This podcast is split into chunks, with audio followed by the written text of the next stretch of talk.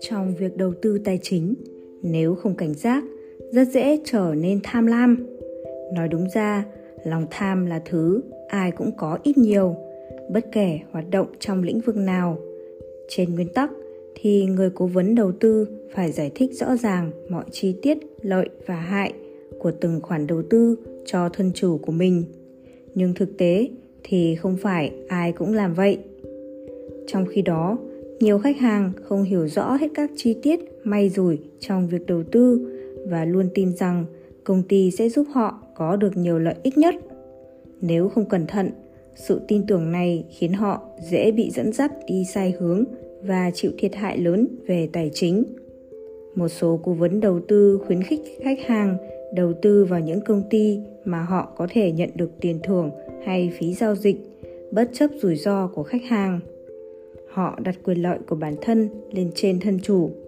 Một số khách thì khuyên khách hàng đi mua mua đi bán lại nhiều lần để kiếm thêm tiền hoa hồng.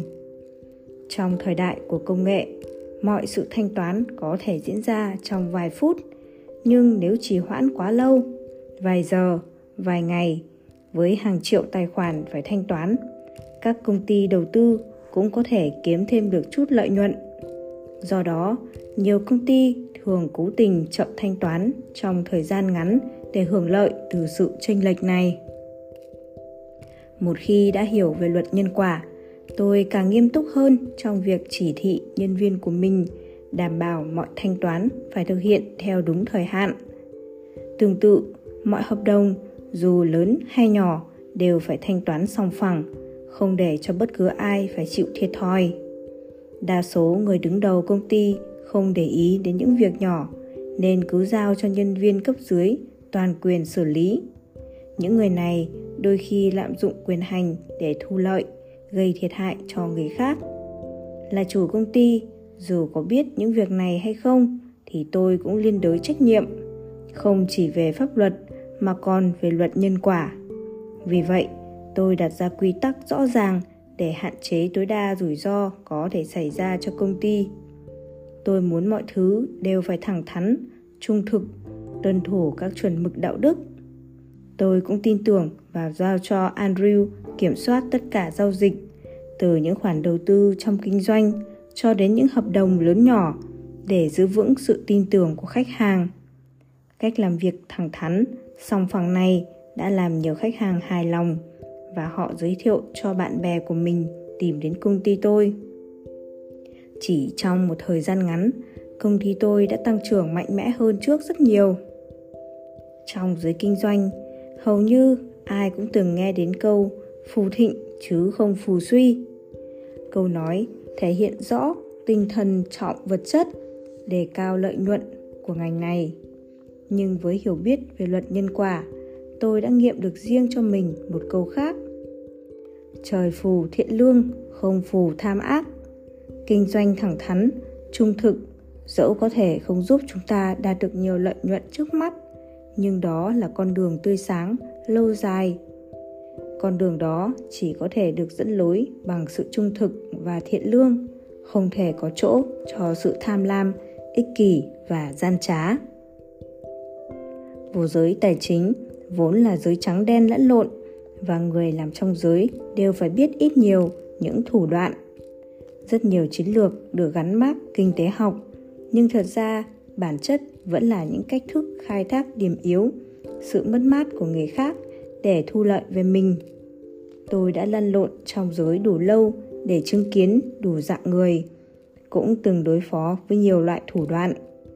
Những mánh khóe thường dùng trong ngành từ kiểu thu lợi manh mún của các nhà môi giới như mua bán quá mức cần thiết, bán cổ tức cho đến những thủ đoạn cao tay hơn như tung tin giả rồi đẩy giá hay xả hàng, khiến không biết bao nhiêu nhà đầu tư ôm mộng lớn bước vào thị trường để rồi ra về tay trắng. Thị trường chứng khoán là một chiến trường thật sự khốc liệt. Khi niềm vui ngập tràn chiến thắng của người này lại là nỗi đau khổ thất bại tận cùng của người khác.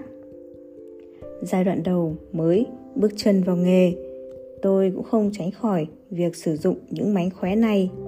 Phần vì muốn có thêm kinh nghiệm, phần vì tôi cũng không ý thức được những ảnh hưởng của việc mình làm.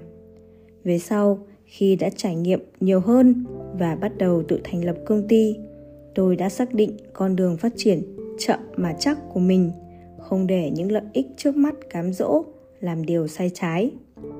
Giờ đây, với ý thức về luật nhân quả, tôi càng nghiêm túc nhìn nhận mỗi quyết định của mình, tránh phương hại đến người khác.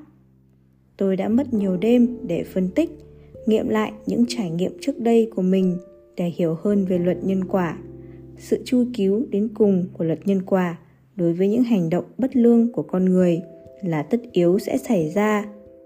Có những người từng quyền uy giàu sang, nhưng giờ đã trắng tay, thậm chí có người còn rơi vào vòng lao lý. Ngẫm lại thì họ đều từng sử dụng thủ đoạn hại người, chiếm đoạt, lừa gạt nhằm mưu lợi cho mình. Luật nhân quả của vũ trụ luôn vận hành chính xác và nghiêm minh. Tôi tiếp tục nỗ lực thực hành phương pháp tĩnh tâm. Tôi cũng nhận thấy rõ, một khi tôi tiến triển hơn trên con đường tu tập định lực của mình thì không chỉ công việc hàng ngày trôi chảy hơn, mà tôi cũng đã trở nên sáng suốt hơn trong những ứng xử, những quyết định lớn nhỏ có liên quan, tác động đến người khác. Trong công việc và hoạch định kế hoạch, tôi có thể nhìn rõ toàn cảnh từ hình thức đến bản chất nội dung, không bỏ qua dù chỉ một chi tiết nhỏ, từ đó đưa ra các quyết định chính xác, có tầm nhìn xa hơn. Mỗi ngày làm việc đều mang lại cho tôi những kinh nghiệm mới những khả năng và niềm vui mới. Sự tương giao và hòa hợp giữa kinh nghiệm ngoại cảnh và phản ứng nội tâm đã đem lại cho tôi một cảm giác bình an thanh thản hài lòng và đã giúp đời sống của tôi trở nên phong phú ý nghĩa hơn khi xưa rất nhiều. Mỗi khi nghĩ về điều này tôi lại thầm cảm, cảm ơn ông chris đã khai mở cho tôi một hướng đi sáng minh triết giữa cuộc sống đời thường. Ngoài ra, để hóa giải những nghiệp quả mà tôi đã từng vô tình hay hữu ý tạo nên trong quá trình đầu tư tài chính, tôi đã lập một quỹ từ thiện, giao cho những nhân viên tin cậy, giàu tính cộng đồng quản lý và trực tiếp đi cứu giúp những người gặp khó khăn ở bất cứ đâu mà không cần sự có mặt của tôi. Nhiều tháng sau đó, khi tôi đã tiến bộ hơn nhiều trong việc thực hành phương pháp tĩnh tâm. Tôi đã có một trải nghiệm vô cùng đáng nhớ mà tôi cho là cột mốc đầu tiên trên con đường tu tập của mình ở kiếp sống này. Hôm đó, tôi đang làm việc trong văn phòng thì vô tình nhìn thấy trên báo cáo có một công ty tên leonidas. Bên cạnh tên công ty là một logo được thiết kế bằng mẫu tự hy lạp hy lạp, rất đẹp tôi không có hiểu biết nhiều về ngôn ngữ hy lạp, nhưng mẫu logo này cho tôi cảm giác vô cùng quen thuộc, khiến tôi cứ nhìn mãi như bị thôi miên. Cảm giác kỳ lạ này cũng giống như khi tôi nhìn các mẫu tự cổ treo trên tường tại nhà của ông chris trước đây. Linh tính mách bảo, tôi lập tức khép cửa phòng để không ai vào làm phiền, rồi ngồi thẳng lưng, nhắm mắt lại, tập trung cao độ tư tưởng vào những ký tự leonidas và mẫu tự Hy Lạp cổ đó. Giống như lần tôi có trải nghiệm hồi quy về kiếp sống Ai Cập, cũng tại văn phòng này, lần này tôi cũng dần dần chìm trong trạng thái an định. Có điều, tôi cảm nhận rõ luồng năng lượng ấm nóng dâng tràn trong cả cơ thể mình như ông Chris miêu tả. Cứ như vậy, tôi rơi vào một khoảng vô cùng rồi bước vào trạng thái nhập định. Trước mắt tôi bỗng hiện ra hình ảnh những ngọn đồi thấp, xen lẫn những cánh đồng và muôn dặm cây trải dài xanh ngát. Quanh đó có nhiều người đang làm việc. Họ trò chuyện với nhau bằng một thứ ngôn ngữ kỳ lạ mà lúc đầu tôi không hiểu được. Nhưng chỉ một lúc sau, tôi bắt đầu hiểu được những gì mọi người đang nói. Vì đã quen với cảm giác này, tôi hiểu là mình đang trong trải nghiệm hồi quy nếu như lần hồi tưởng về ai cập trước đây là sự tình cờ thì lần này tôi đã có thể tập trung hồi tưởng theo ý mình việc thực hành phương pháp tĩnh tâm theo hướng dẫn của ông Chris đã có kết quả bước đầu. Những ký ức lũ lượt ùa về trong tâm trí. Tôi biết mình đang sống tại Hy Lạp, nhưng thời điểm đó, nước này không phải một quốc gia như ngày nay mà gồm hàng chục thành bang nhỏ nằm dọc theo bờ biển Địa Trung Hải. Hầu hết những thành bang này đều có các vị vua chúa cai trị. Chỉ riêng Athens được điều hành bởi một tổ chức giống như nghị viện bây giờ. Tổ chức này gồm các thành viên được dân chúng bầu lên, là một hình thức tổ chức nhà nước dân chủ rất mới lạ vào thời đó. Văn hóa Hy Lạp chịu ảnh hưởng lớn của Ai Cập. Ảnh hưởng này chủ yếu đến từ một người Ai Cập bị đày biệt đến xứ Athens và đã mở trường dạy học ở đây. Tuy nhiên, những điều người này truyền dạy có sự khác biệt lớn so với văn hóa Ai Cập lúc đó. Ông chú trọng việc giáo dục con người hơn là sùng kính thần linh. Sau đó, học trò của ông này đã cải tiến những điều ông truyền dạy cho thích hợp với phong tục địa phương và xây dựng nên một nền văn hóa đặc thù chú trọng sự khai phóng con người mà ảnh hưởng của nó vẫn tồn tại đến lúc này. Trong lúc ký ức vẫn chưa hoàn toàn trở lại, tôi không hiểu vì sao mình có những kiến thức này. Nhưng tôi nhận ra mình hiểu rõ cả về hai nền văn minh ai cập và hy lạp, cũng như sự khác biệt giữa hai nền văn hóa này. Văn hóa ai cập sùng kính thần linh, hệ thống quyền lực chính trị cũng mang màu sắc thần quyền do chịu ảnh hưởng của giới giáo sĩ. Người ai cập coi thần linh là những đấng thiêng liêng, sống ở cõi giới huyền bí, khác với loài người. Khi gặp chuyện không như ý, người ai cập cho rằng mình đã làm gì có lỗi, đắc tội với thần linh nên mới bị trừng phạt. Lúc này, giới giáo sĩ khuyên dạy và khuyến khích những người dân mang phẩm vật quý giá đến đền thờ để cúng lễ, tạ tội với thần linh nhưng thực ra, sau đó, giới giáo sĩ sẽ chia nhau những vật phẩm đó. Văn hóa hy lạp hoàn toàn đối lập với ai cập. Người hy lạp coi thần linh là những nhân vật có hình dáng tương tự như con người, chỉ khác ở điểm có sức mạnh và quyền năng vô biên.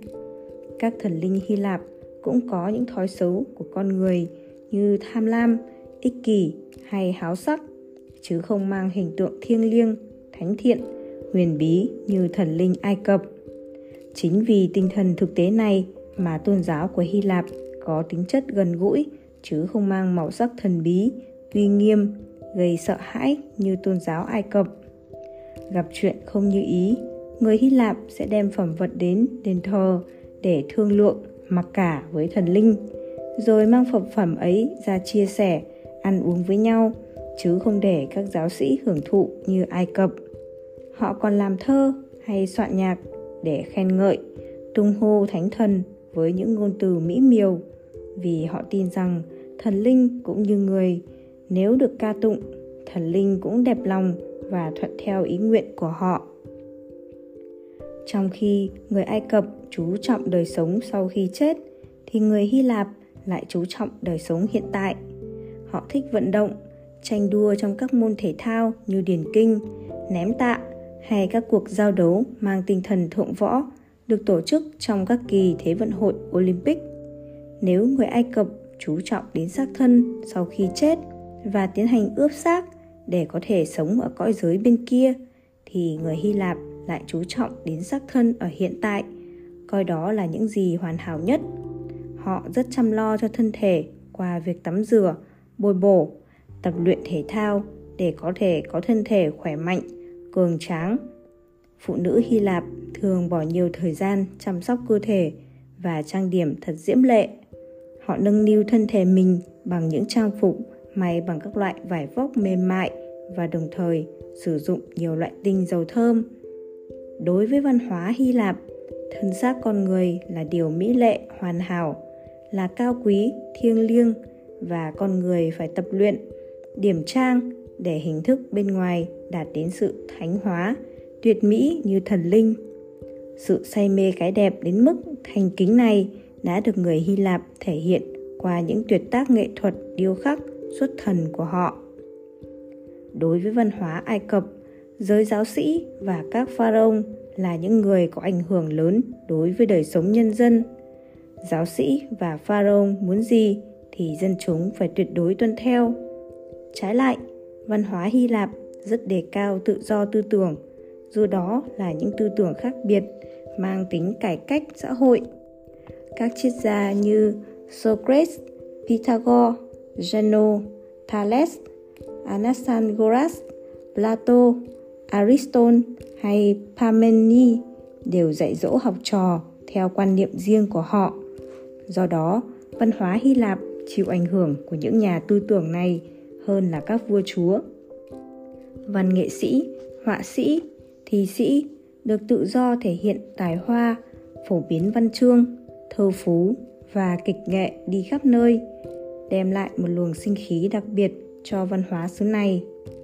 Vào thời cổ đại, hệ thống giáo dục Hy Lạp chỉ dành riêng cho con cháu các gia đình quý tộc cho đến khi hiển triết Plato quan niệm giáo dục phải mở rộng cho tất cả mọi người để đào tạo nhiều công dân tài năng cho đất nước. Trong cuốn Cộng hòa, Plato cho rằng giáo dục là để mở mang và khai sáng con người và mục đích của giáo dục không phải chỉ là thu thập kiến thức mà còn phải phát triển tâm hồn con người cùng với trách nhiệm và bổn phận công dân. Hiền triết Plato đã thành lập học viện hai mảng rõ rệt. Tiểu học dành cho học sinh từ 6 đến 17 tuổi, dạy các môn căn bản như toán học, âm nhạc, hội họa, điêu khắc, văn chương, lịch sử và thể thao.